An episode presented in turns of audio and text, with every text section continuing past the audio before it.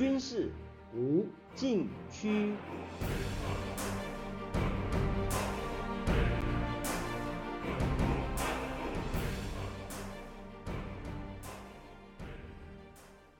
听众朋友们，大家好，您现在收听的是自由亚洲电台的军事无禁区栏目，我是栏目的主持人齐乐意。历史会永远记住这一天，二月二十四日，俄罗斯总统普京宣布向乌克兰开战。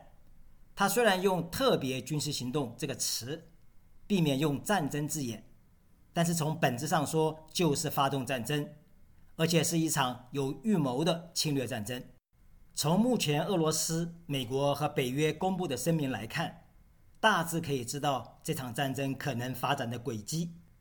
根据普京的说法，他下令在顿巴斯开展特别军事行动，不包括占领乌克兰，因此俄军行动应该是以乌克兰东部为重点，围绕顿涅茨克和卢甘斯克一带展开。不过现在看来，俄军的目标是包围基辅，很可能要推翻乌克兰政府。俄罗斯国防部当日向媒体表明，俄军没有向乌克兰城市发起任何导弹、航空兵或火炮打击，而是使用高精度武器瘫痪乌克兰的军事基础设施、防空设施、军用机场和航空队，使其丧失战斗能力，平民不受影响，显示俄军尽可能采用电子软杀瘫痪乌军，减少人员伤亡，以达震慑效果。但这不代表俄军没有暴力杀伐。现在问题来了，这场战争是否升级，何时结束？俄罗斯总统新闻秘书佩斯科夫二十四日指出，这次行动目标是消除基辅的军事潜力，也就是把乌克兰去军事化，包括去纳粹化。所谓去军事化，俄方没有说明，难道要全面而长期的解除乌克兰武装力量？估计乌方宁死也不会答应。普京如何做到乌克兰去军事化，又要避免久战不决，是观察后续战事的重点。有关去纳粹化，这是历史遗留问题。如果普京把乌克兰总统泽连斯基视为纳粹化的代表，准备以斩首行动将其击杀或抓捕交付审判，作为战争的结束，这种情况不能排除，是观察后续战事另一个重点。普京特别提到，俄罗斯不会允许乌克兰民族主义势力掌握核武器，应该是他发动这场战争的另一个盘算。乌克兰总统泽连斯基不久前在慕尼黑安全会议上宣布，可能修改有关乌克兰的无核地位，并且暗示如果国际社会不能提供乌克兰安全保障，它有可能恢复核武能力。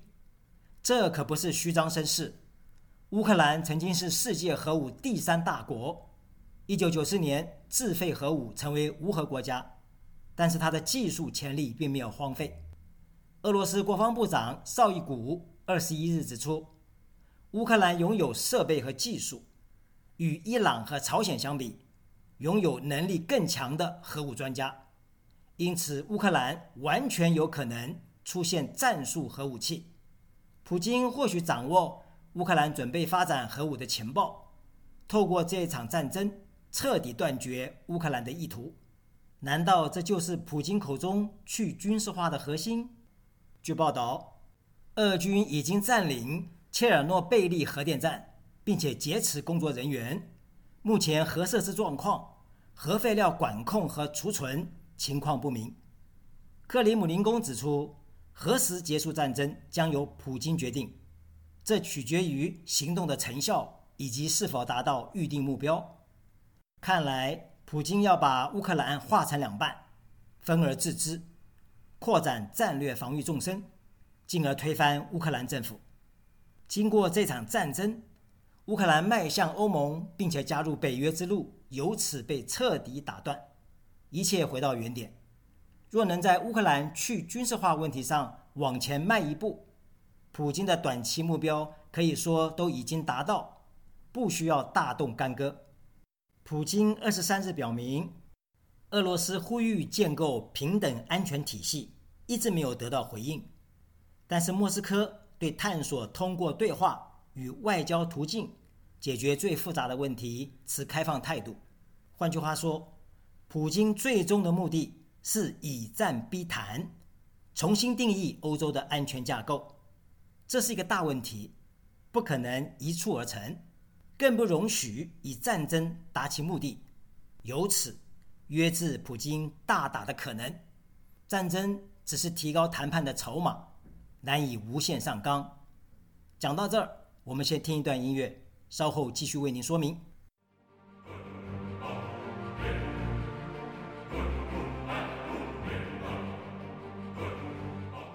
军事无禁区。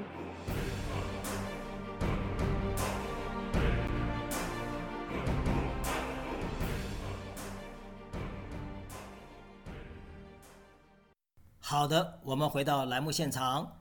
从美国的立场看，美国白宫二十三日、二十四日连续发表声明，谴责俄罗斯发动一场无端无理，并且有预谋的战争。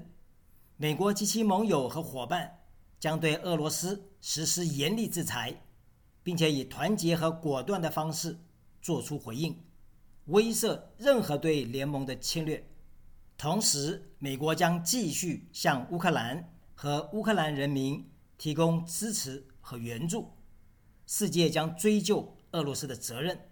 由此看来，美国的重点是对俄罗斯实施严厉制裁，不提出兵的问题，以团结和果断的方式做出回应，也不以军事手段为主。拜登政府为何有如此反应呢？或许是要证明美国的战略重心已经转向印太地区，欧洲有事，应该由欧洲国家主动承担更多责任。美国哈佛大学甘乃迪学院教授沃特是现实主义学派知名学者，他曾说，欧盟国家的总人口超过五亿，俄罗斯有 一点四亿，欧盟的国内生产总值超过十七兆美元，俄罗斯有 一点六兆美元。北约成员国每年国防经费总额是俄罗斯的三倍。根据这些数据，如果说欧盟国家无力对抗一个经济体比意大利还要小的俄罗斯，这种想法相当可笑。相较双方的核武实力，俄罗斯部署和储存核弹头约四千五百个，法国加上英国的核弹头约五百二十个，与俄国实力相差悬殊，但基本具备核威慑能力。核战一旦开打，没有赢家，剩下就比常规武力。如果说由三十国组成的北约挡不住俄罗斯攻势，实在说不过去。问题是协同与决心。北约秘书长斯托尔·滕贝格二十四日表示，目前在乌克兰境内没有北约部队，北约也没有计划向该国派遣部队。北约虽然支持乌克兰，但只能向北约盟国提供坚定的安全保证。欧盟宣称将对俄罗斯实施有史以来最严厉的制裁，使普京面临前所未有的孤立。但是制裁是否有效，还要看普京妥协与否才会知道。北约发表声明指出，因为乌克兰冲突，决定在北约东侧部署额外的海陆空防御力量，但是这些措施是预防性质，并非升级。北约的反应基于国际现实，于法有据，却让人感到远水救不了近火。美国知道北约在军事上能做的也就这样，何须派兵？普京当然也不会越界侵犯北约成员国，无端扩大事态，引火上身。因此，欧洲出现大战的几率非常之低。讲到这儿，我们先听一段音乐，稍后继续为您说明。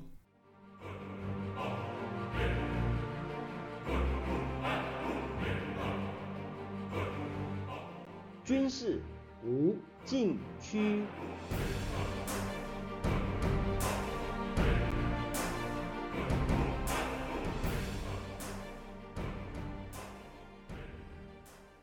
好的，我们回到栏目现场。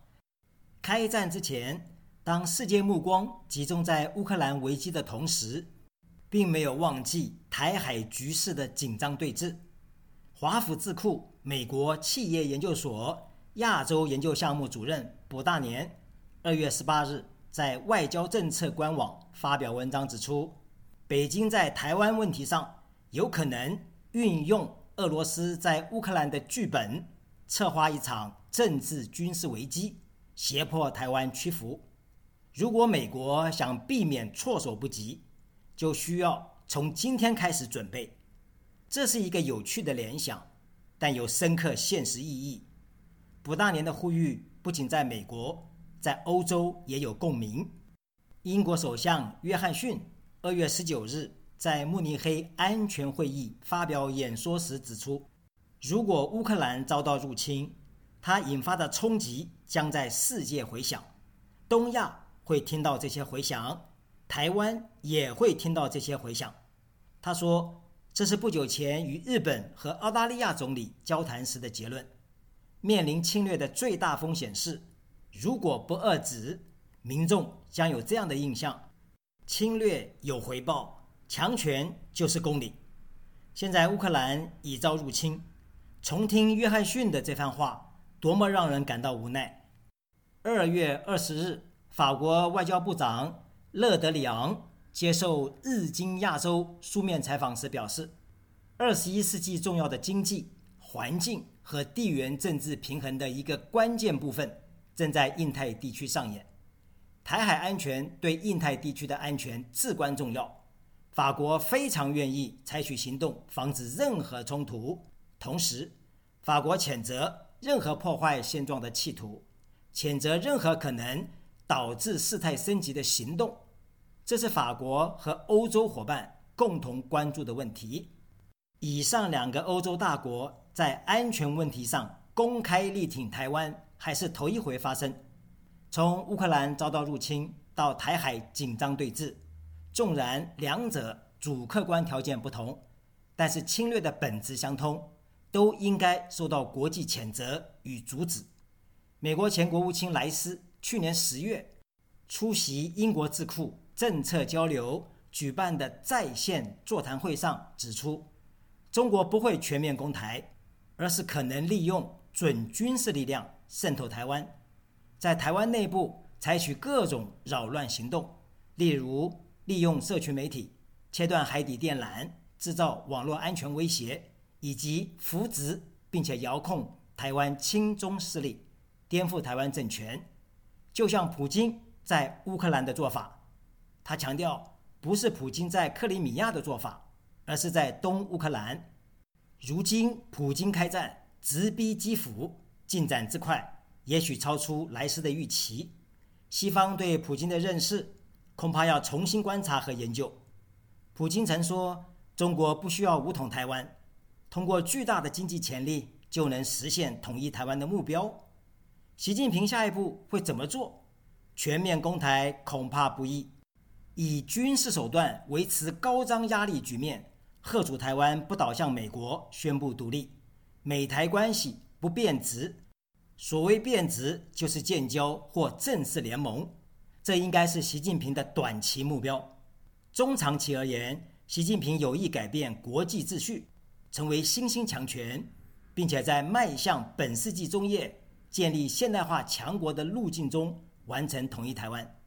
习近平要完成这一切，将取决于如何处理台湾问题。以战逼谈是主要手段，美国是关键因素。如果美国想避免措手不及，就需要从今天开始准备。听众朋友们，您现在收听的是自由亚洲电台的军事无禁区栏目，我是栏目的主持人齐乐意。谢谢大家收听，下次再会。